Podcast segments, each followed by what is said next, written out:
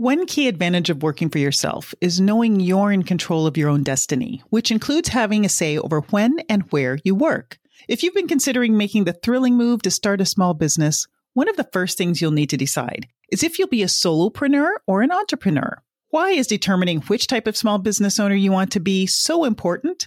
Because the choice you make can have a direct impact on your bottom line and future sales. Stay tuned, listener, because in this episode, we're defining these self starter terms and explaining how their differences impact not only your day to day operations, but also your future aspirations. And as a bonus, you'll get 24 ideas to start your own business. Welcome to Sticky Brand Lab, where we bridge the gap between knowledge and action by providing you with helpful information, tips, and tools from entrepreneurs and other experts so you can quickly and easily jumpstart your side business. We're your hosts. I'm Lori Vajda, and this is my co host, Nola Boea. Hi, Nola. Hey, Lori. You know, you've created a few different side businesses. What dreams or aspirations did you envision for them? In other words, are you a big picture type or did you focus on the here and now details of launching your profitable business? That is a good question. And I actually have two different answers. The very first side business I did was as a dating coach. And I did that in pretty much the early 1990s. At that time, the internet was just coming on. I was more excited about getting a business on the internet. So I did the copywriting for my first website before they actually called it that. I had a designer. I mean, I did everything there. And I was thinking about, all the things necessary to launch a coaching practice. So it was very much in the present moment, in the here and now, just getting started. I say that because later I realized that there was a novelty to a dating coach. It was new when I started it, but I really wasn't thinking big picture. And later, as that became more of a trusted kind of coaching practice, it really took off. And there's some pretty big name people who ran big companies as a result of starting either in matchmaking or in dating. Wow. And I missed that window because I wasn't thinking that way. Okay. So that lesson learned prompted me to think differently on a second business and idea that I had. And that was my husband had started a paddleboard shop and we were selling paddle boards, but we were also renting them. And one of the things that I had noticed was that there was a lot of clothing related to surfing, but not so much related to paddleboarding. So I thought, hey, what if I develop a line of designs for t-shirts and then small independent store owners like we were could have them customized with their location and the name of their shop. So in that case, I was thinking very big picture. And as a result, I wasn't putting into place all the small steps that needed to happen as a small business just getting started. Okay. Yeah. Which I think kind of lends itself to why you and I thought that it's crucial to understand that there are two types of small business owners. I think it also demonstrates how if you're starting your business without taking that into consideration, it does have a definite impact on your growth potential, on your sales potential. But there's one last point that I also want to make here, and that is you don't have to be solid in your determination to be just a solopreneur or an entrepreneur. But if you have a general idea of what you envision, it helps you avoid working on things that are not important and also helps you determine what is important as you launch your new business. Exactly. And that's simply because each path has its own business model, right? And each business model has its own opportunities, challenges, and goals. And those define what you should actually be focusing on. So, Lori, why do you think most aspiring first time entrepreneurs don't consider this before starting their business? Well, if they're like myself when I launched the dating coach business, it's because I didn't know any different. I didn't know that being a first time entrepreneur, I didn't have any idea about the business structure that I was getting into. I was just enamored with the idea of starting something that really didn't exist. And that was being a dating coach. But I also think that another reason people don't consider the two entities is because they're often used interchangeably with other terms and phrases you hear entrepreneur, solopreneur, small business, side business, side gig. You hear all of these terms and they're used so interchangeably, not just with other business owners, but in the media to being rather confusing. Now, the reason that those are often interchangeable is because the keywords associated with them have a bigger audience draw. Think about that for ourselves. We say that our podcast is all about empowering first time entrepreneurs in the second half of a vibrant life. We use the term entrepreneur because it has a bigger reach than side business does, for example. Yes. And so we use it in a general term. And that's often how these terms are used. They're general, they're kind of interchangeable.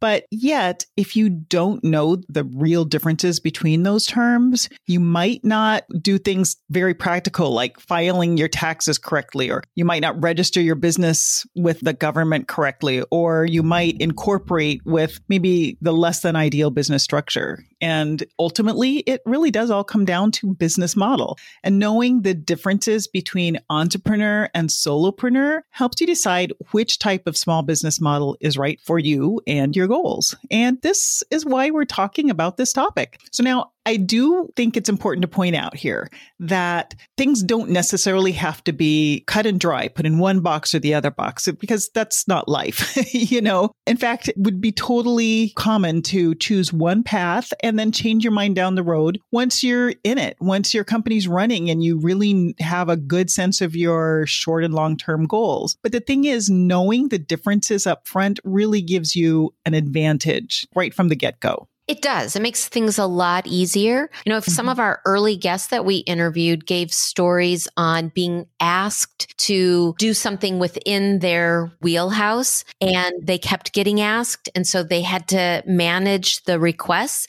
and that led them to becoming a solopreneur and they were doing that on the side to their full time job. And then as the demand kept increasing, they found that they were at this crossroads and they had to make a decision. Am I going to stay doing this on the side or am I going to go all in and turn this into an entrepreneurial business like an agency? And that is exactly why we wanted to talk about this. Our goal today is to point out the five main differences between solopreneurs and entrepreneurs so you, listener, can determine which direction is right for you. And in doing so, we'll be giving you 24 possible business ideas that you might consider for your first time business. So, shall we get started? So, let's start with the term solopreneur. Did you know, Nola, that it really didn't come to be in our awareness until the 1990s? I think that's when it was first coined, the term. That's probably about when I read it in Entrepreneur magazine and thought, ooh, that's cool. Yeah, it makes a lot of sense because it's also when I started my dating coach practice. But it wasn't really until the 2010s that it became much more of a common vernacular. And I think during the pandemic and since the pandemic, it's really exploded. Yeah. So a solopreneur is really just a business owner that also is the workforce. A good way mm-hmm. to think of it. You're responsible for everything. You do the marketing, you do the organizing, the managing, the sales. You wear a multiplicity of job titles. As a solopreneur, you might outsource some of your services or some of the work that you do to a freelancer or to a consultant or to another professional, but you're not hiring employees. So at the end of the year, at least in the US, you would issue 1099s versus a W 2. Exactly. So even though you might reach out for certain types of help, you're still a solo entity. You're still working solo. On the other hand, an entrepreneur might start out as a solopreneur, but their aspirations are larger. Entrepreneurs start companies, think startups, because generally an entrepreneur's business model is focused on scaling it up and achieving growth. And as a founder, CEO, or managing partner, you're more likely to seek funding from investors or be willing to take on debt to finance your business growth. Now, both a solopreneur and an entrepreneur will usually start their business based on an idea, a product, a service. And of course, they're going to get all excited and dive right in. But while a solopreneur will remain solo, entrepreneurs quickly focus on building a team to help them bring the business to a wide market. So there you have it. We've just defined the first major difference between the two types of owners. Solopreneurs primarily work alone, while entrepreneurs focus on building a team and scaling. Perfect. Now I'm going to give difference number two, and that has to do with what you're selling. Is it a single product or service, or are you looking to offer multiple options and multiple verticals? Entrepreneurs start their endeavors with the goal of expanding by offering a variety of goods and services, whereas a solopreneur usually is committed to just one product or product line and service. So here's an example. A solopreneur might offer coaching services. They might start off doing that one to one, but expand to group coaching or to put together a webinar or a course. They might sell books from it, but everything is dependent upon them. So if there's no them, there's no sales. Whereas an entrepreneur would look at coaching from the idea of an agency. Here they would offer a variety of subject matter experts for the buyer or the prospective customers to choose from. So they might have a business coach, a life coach, a meditation coach, a nutrition coach, whatever it is. You would come to the coaching agency and that agency might also provide training services on specific techniques that they've developed that fall under their umbrella. Does that make sense? Absolutely. I like that example. Solo practitioner versus agency. Yep, that's perfect. Now, I recently had an experience in which I thought I was working with a solopreneur, and it turned out I was working with an entrepreneur. I was looking for a tooth fairy pillow. Are you familiar with these? No. When I was growing up, the tooth fairy pillow was the one that my head was on. Exactly. And as a result, I think over the course of raising kids, you hear stories from other parents about the kid who wondered if there really was a tooth fairy, so they didn't tell anybody they lost a tooth. Yes. or the parents who hated to go in and try to get under the pillow for fear that they would wake their kid up. Well, the tooth fairy pillow is a way for a child to put their tooth into the little pocket, but you can also get them and hook them on the door. And so some kids will put those on the doorknobs outside of their bedroom. Makes it easy for parents. Well, anyway, I was looking for one and went to Etsy I love the homemade, the idea of the customized and personalized pillow. And I saw a vendor on Etsy that I was familiar with. I had actually seen this person on a GMA's deals and steals. And I thought, oh, well, I'm familiar with this particular brand. So let me reach out. And I specifically reached out on Etsy to ask her if she could do something that was more customized. I wanted a different hair color to go with a different eye color and then personalized with the child's name on it. And I didn't hear from her and I sent a follow up email. I still didn't hear from her. So I reached out to another vendor and she responded right away. No problem personalizing and customizing it. So I went with her. Later, I heard back from the first vendor that I reached out to, and she let me know that she didn't make those pillows, that the only thing that they did was personalize them with the child's name on it. So she only had a very limited selection of what she could offer. I think that's really fascinating. And not only in the difference between obviously what was somebody operating as a solopreneur versus somebody who had a lot more going on, I personally think it's interesting that in your example, that particular business model made an impact on your customer experience. Depending on which business model you were engaging with, made a difference in your customer experience. I just think that's food for thought. I know. I wouldn't have thought that way. And you kind of think that that's going to be the case on Etsy. I think it also just shows that you can be an entrepreneur and have a storefront on Etsy, on Amazon, your own website. But again, that's the difference between an entrepreneurial mindset and a solopreneurial mindset, which brings me to the third difference, and that has to do with time commitment. Broadly speaking, a solopreneur may have another job, be in another stage of life where they only want to work part time. For example, they might be retired or they might be a stay at home mom. You could also be a person with a multiplicity of interests. And so here your business is just one of many that you're running, kind of keeping it small generating multiple streams of income. By contrast, an entrepreneur dedicates all or the vast majority of their time to their business. Exactly. And while you talked about the time commitment, this fourth difference I'm about to explain has to do with the business's growth opportunities. So one of the main differences is that the vast majority of solopreneurs they really don't have any desire to scale their business a whole lot. In fact, many solopreneurs limit what they do to intentionally keep their businesses manageable. This allows them to make decisions quickly and get the work done on a flexible or a minimal schedule. And I have an example about that. Do share, Nola. okay, I will. My sister is an Alaskan artist, and there was a time when she supplied local gift shops with these unique handmade note cards.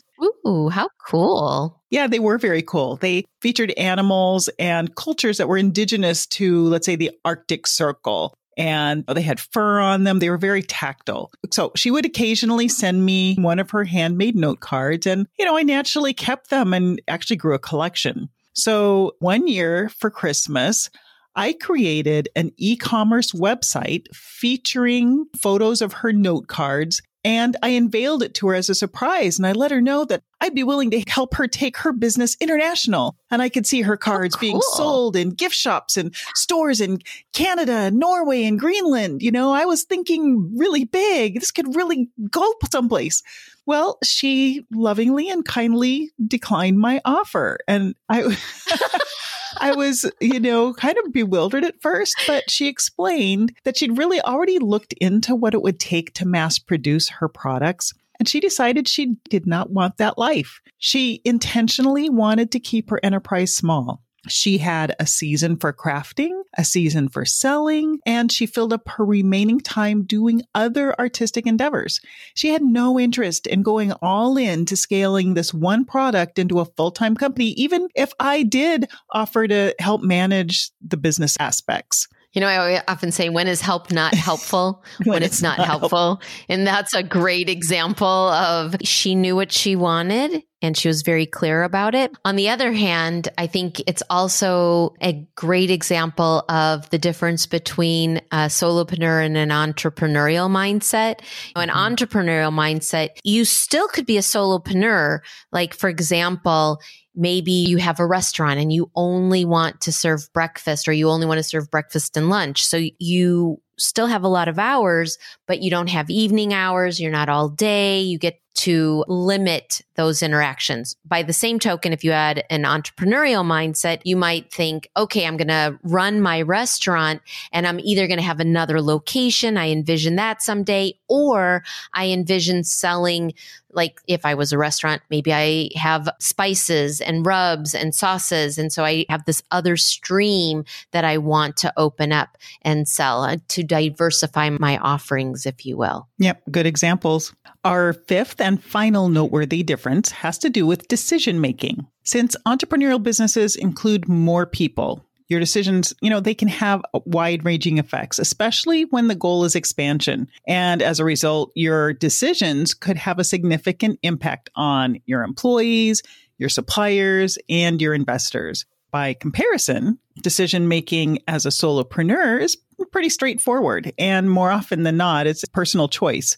Let's take the example of a solopreneur. If I'm a solopreneur and I want to take the month off, I can make that decision for myself. I know my own budget. I know my own schedule. I know my customers. I can do that. Yet if I'm an entrepreneur and I decide to close my company for a month, like a lot of European businesses do, and I'm kind of jealous, mm-hmm. Especially if you're in the US, it could have a significant impact on everyone involved. Yeah, Nola, this perfectly illustrates why we thought this topic was so important because regardless of which direction you ultimately go in, one of the things is knowing that you as the individual have something to offer to people out there. So if you've been thinking, how can I use my skills, my knowledge, my passion to start a business? We've got a few ideas here for you.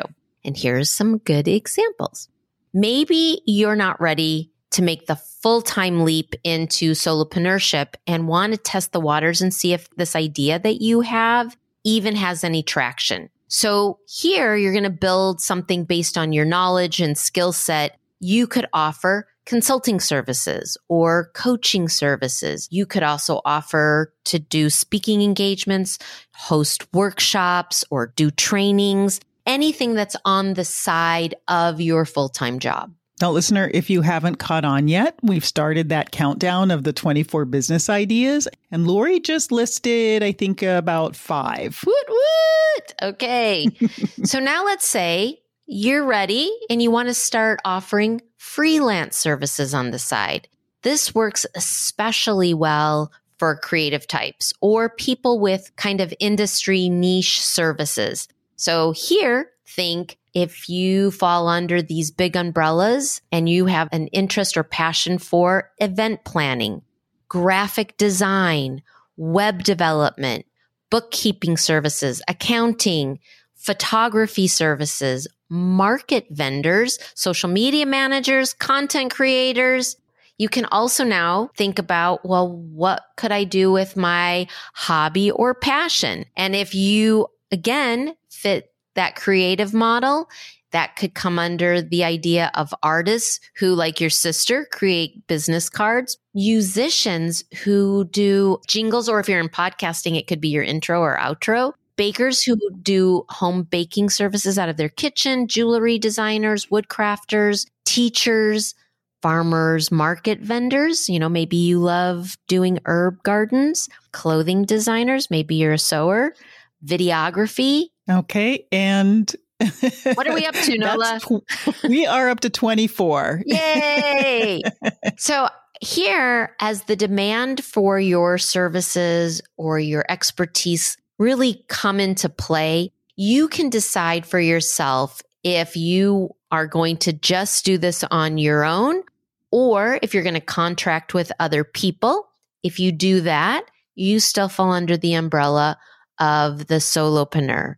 But let's say you really love the freedom and flexibility of being your own boss and you see the demand for your services continues to grow. So you might make the decision to start a company or start an agency or even develop an online presence with an e-commerce store or a physical storefront and employ people. Now you're an entrepreneur. Yes, you are. As you can see, there's not a right way to do this, but following what gets you excited and motivates you to try something new, that's what today's topic is all about. Indeed. Well, listener, we hope the ideas and thoughts we've shared here today have sparked your interest, curiosity, and willingness to turn your knowledge, experience, ideas, or passion into multiple streams of income and empowered you to become a first time entrepreneur in the second half of your vibrant life. Now, be sure to stick around to the very end of this podcast for a little fun. If you found the information we've shared helpful and want more tips, tools, and inspiration delivered directly to your inbox, sign up for news you can use over on our website at stickybrandlab.com or click on the link in our show notes. Not multiplicity. Let me do this whole thing again. You're going to have to build a character around that voice. I love it. We're going to have to have a guest. You're going to have to do both voices. I will be the voice and I will be the questioner. okay. okay.